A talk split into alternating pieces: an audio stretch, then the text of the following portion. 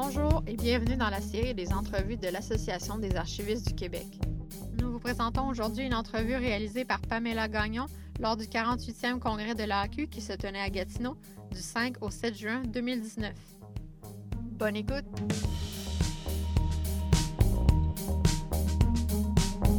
Dans le cadre du 49e congrès de l'Association des archivistes du Québec, nous avons eu la chance de nous entretenir avec Jeanne Darche, archiviste à l'Association nationale de recherche scientifique INRS, et Carole Urbain, directrice aux affaires académiques à l'Université McGill.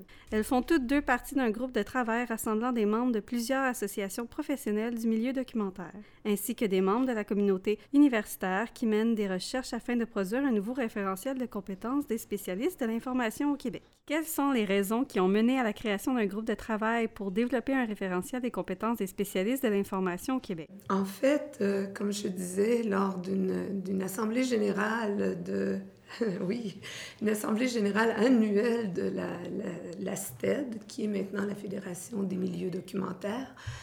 Euh, on a eu une, une, de nos membres qui s'est présentée au micro en disant Je propose qu'on mette à jour le profil des compétences, qui était une charte développée par le Conseil des ressources humaines du secteur culturel et qui datait de 2002. Et on sait que le monde des archives, le monde des bibliothèques, le monde de la documentation est en transformation majeure actuellement. Ce qui fait que, euh, naturellement, ce qui, était, ce qui était valide ou ce qui, ce qui valait pour 2002 aujourd'hui, c'est différent, assez. Et euh, donc, cette personne-là est venue euh, proposer qu'on on mette en place justement ce qu'il fallait pour pouvoir mettre à jour ce, document-là. Alors, euh, comme toute bonne association, on a pensé de mettre en place un comité. Et c'est à partir de, la création de ce comité-là euh, qui a eu également un mandat précis qui a été élaboré pour le comité et qu'on s'est mis au travail. Donc, on travaille vraiment depuis l'hiver 2018, hein, je dirais que... Oui, parce qu'il y a vraiment eu des rencontres plus exploratoires. Euh, on savait qu'on allait mettre à jour le référentiel, mais je pense que c'est important, un, d'apprendre à se connaître, d'être sûr qu'on était tous sur la même longueur d'onde, puis après de se dire, est-ce qu'on refait un cartable papier? On avait toute une vision d'aller bien au-delà de ça, donc ça a pris un, peut-être un six mois pour camper cette vision-là. À partir de ça, on était allé chercher la subvention pour être sûr d'avoir les moyens financiers de, de le réaliser. Puis on a commencé à travailler sérieusement. Oui, mais il faut préciser que la subvention n'est pas nécessairement énorme, mais elle est très aidante mm-hmm. parce que nous ne sommes pas des spécialistes de ressources humaines. Nous ne sommes pas nécessairement aussi des spécialistes en technologie pour créer justement ce, ce, ce, ce portail ou cet outil qui serait interactif de telle sorte que euh, ça puisse devenir beaucoup plus facile à utiliser et beaucoup plus pertinent également. Donc, euh, euh, cette subvention-là nous permet véritablement, et elle vient, j'ose le mentionner, là, de Compétences Culture, qui est un organisme gouvernemental ici au Québec. Donc, Compétences Culture nous a vraiment donné un coup de main parce que ça nous permet d'aller chercher des expertises que l'on n'a pas et qui sont très aidantes. qu'on peut s'acheter des heures de service conseil avec les différents spécialistes dont on a besoin. Fait qu'en général, on les rencontre, ils nous orientent dans la bonne direction, puis on est capable d'avancer jusqu'à temps qu'on a à nouveau besoin d'aide. Puis c'est pas mal ça qu'on va continuer de faire. Donc, on réalise en fait la majeure partie du travail, mais on se fait aider par les gens qui ont les compétences là-dedans. Qu'est-ce qui vous a poussé personnellement à participer à ce groupe de travail? La folie. non, je pense que. Ben, vas-y, et puis euh, je pourrais ajouter. Moi, j'étais une technicienne en documentation de 94 jusqu'à jusqu'en 2016. Mais dans le fond, j'ai très, très, très souvent fait des tâches bien au-delà de mon rôle. Puis quand j'ai embarqué sur les CA de l'AQ, ben, il y avait plein de gens qui venaient me rencontrer dans les congrès ou qui m'appelaient après les congrès pour dire il faut que l'AQ fasse quelque chose parce qu'il y a toutes sortes de situations d'abus ou d'exploitation, pas seulement sur les techniciens, mais sur tous les niveaux, en fait, parce qu'il y a aussi des bibliothécaires qui m'ont dit, je suis bibliothécaire, j'ai une maîtrise, puis j'ai un titre de technicien, puis je suis sous-payée, puis j'ai pas, de, j'ai pas la crédibilité euh, à cause de mon titre d'emploi. Fait que toutes sortes de difficultés comme ça qu'on voyait. Puis, comme on vient de dire, le, le métier qui est complètement transformé, puis les descriptions de, de postes, de tâches qui s'appliquent plus du tout. Donc, c'était plusieurs besoins comme ça euh, qui ont fait que moi, j'ai eu le goût de m'impliquer. J'ai commencé à en parler au CA. Puis là, j'ai commencé à appeler les autres associations professionnelles. Puis c'est en cognant à la porte de la STED qui ont fait « Hey, on a aussi une banque qui nous achète avec ça! » Puis ils m'ont dit qu'ils allaient partir le comité. Donc, j'étais là, là dès la première rencontre. Moi, tout au long de mon parcours, j'ai eu à gérer du personnel et j'en gère encore. Et euh, un des aspects qui m'a toujours énormément intéressé, c'est de développer des services en conséquence ou en lien avec les besoins de la clientèle.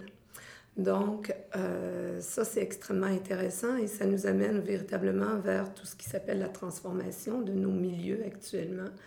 Et je peux vous garantir que ça se transforme à un rythme qu'on n'a jamais vu. On pensait que quand euh, on, a, commencé à travailler avec les ordinateurs plutôt que de travailler avec les foutus fichiers papier que l'on avait, les catalogues papier que l'on avait, que c'était une transition énorme. Mais là, on n'a absolument rien vu encore, à mon avis. Donc, euh, une de mes préoccupations à l'intérieur de ça, et comme gestionnaire, c'est bien beau de développer des services, mais il faut s'assurer aussi que notre personnel suive. Il faut s'assurer aussi qu'ils aient les, compétences, les, talents ou développer les talents nécessaires, les compétences nécessaires pour répondre euh, à ces services-là. Donc, de mettre en place aussi des programmes de formation, en les encourager à retourner également en formation les, tenir au courant parce que c'est exigeant quand on travaille, on a une famille, euh, de retourner également, euh, pas sur les bancs d'études, mais de se préoccuper de se tenir à jour dans notre domaine. C'est pas toujours évident, c'est demandant aussi. Donc, euh, j'ai toujours eu cette dans, dans, ma tête, ça a toujours été de pair de voir la, la transformation des services, la transformation de, de, ce que nous sommes aussi comme milieu, mais également de soutenir le personnel pour, euh, pour qu'il réponde véritablement à la demande.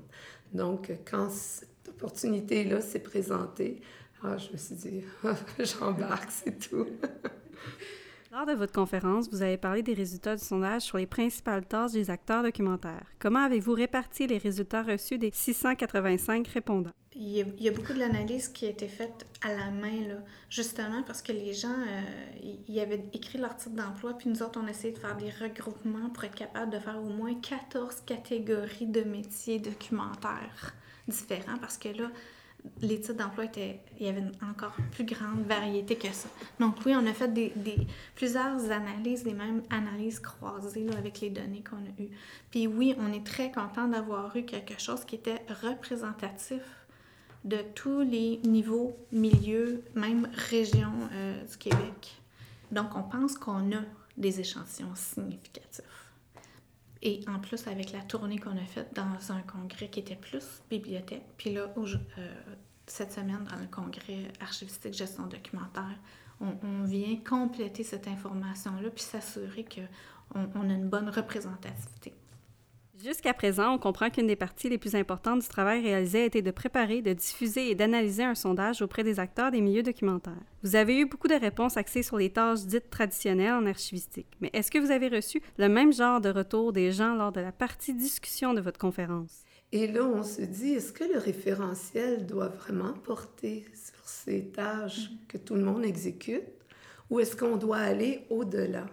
Alors, la deuxième partie, justement, de l'exercice d'hier nous a permis également de se dire, en tout cas, dans le groupe que moi j'animais, les gens ont dit, on fait ça, on n'a pas besoin là, de le répéter, mais il faut aller au-delà de ce qui est là, donc tout ce qui est tâches qu'on pourrait dire euh, à caractère plus innovatif, c'est vraiment les attentes que les gens ont. Et ça nous donne des orientations aussi à savoir sur quoi on doit mettre les priorités euh, nous comme membres du, du, comité. Puis pour conclure sur cette question-là, euh, cet exercice-là, ce travail-là, ce projet-là, on ne le réalise pas dans un vacuum. C'est important que les gens euh, dans le milieu sentent qu'ils ont collaboré, puis qu'ils ont participé, puis que le résultat, là, ben, ça va être le reflet de ce qu'ils nous ont dit. Suite aux discussions et aux informations que vous avez recueillies pendant le congrès, quelles sont les prochaines étapes à réaliser pour le groupe de travail? Premièrement, on va le, le, rédiger, le référentiel de compétences. Fait qu'on va avoir des grosses journées de travail là-dessus. Ensuite, discussion. notre grand projet, comme on disait, c'est pas d'en faire un PDF statique, c'est de le mettre dans un portail web en données ouvertes pour pouvoir utiliser ces données-là, pour pouvoir faire plus qu'un référentiel de compétences, pour pouvoir générer des outils à partir de là. Le portail, il va être organisé pour que quand on arrive dans l'accueil, on va pouvoir naviguer à l'intérieur puis voir les outils selon les types de clientèle. Donc, si on est un employeur, comme Carole par exemple, qui a une vision où elle veut aider ses employés ou choisir les bons employés, bien, ils vont avoir cette porte-là si on est un futur étudiant puis qu'on veut venir voir qu'est-ce que ça a l'air, si on est un étudiant puis on, veut voir euh, où est-ce qu'on est qu'on spécialise avec où est-ce qu'on s'oriente, mm. si on est un professionnel. Donc, c'est vraiment ça notre vision. Fait que pour faire ça, après avoir fait le référentiel, ben, il faut l'organiser dans un schéma de métadonnées qui va nous permettre de créer ces vues-là dans le site web. Fait que c'est ça nos prochaines étapes. Puis c'est clair que on peut pas livrer tout ça en 2019 le problème, c'est qu'on travaille à temps plein. oui, c'est justement ce que je disais. Mais on espère pouvoir le livrer en 2020, ça, c'est sûr et certain. Oui, parce qu'à un moment donné, également, il faut que les données restent fraîches, et restent pertinentes. Donc, si, si, ça prend trop de temps, à un moment donné, mm-hmm. ça, ça ne vaudra plus. Euh, donc, c'est pour ça que on sait qu'il va falloir le mettre à jour. C'est-à-dire que quand on va terminer, il va déjà falloir faire un plan sur quand, quand est-ce qu'on recommence mm. l'étape de mise à jour. Ça va être quelque chose, on le sait, qui ne sera pas statique comme le vieux cartable vert. C'est quelque chose qui va être vivant à l'avenir. Une des étapes quand le référentiel va être fait, ça va être aussi de, de pouvoir communiquer avec euh, Emploi Québec, Emploi Canada, faire modifier les, titres mm. d'emploi officiels dans les, euh, les dictionnaires de, dans, des métiers. Parce qu'actuellement, ce n'est pas justement les, les, bons titres.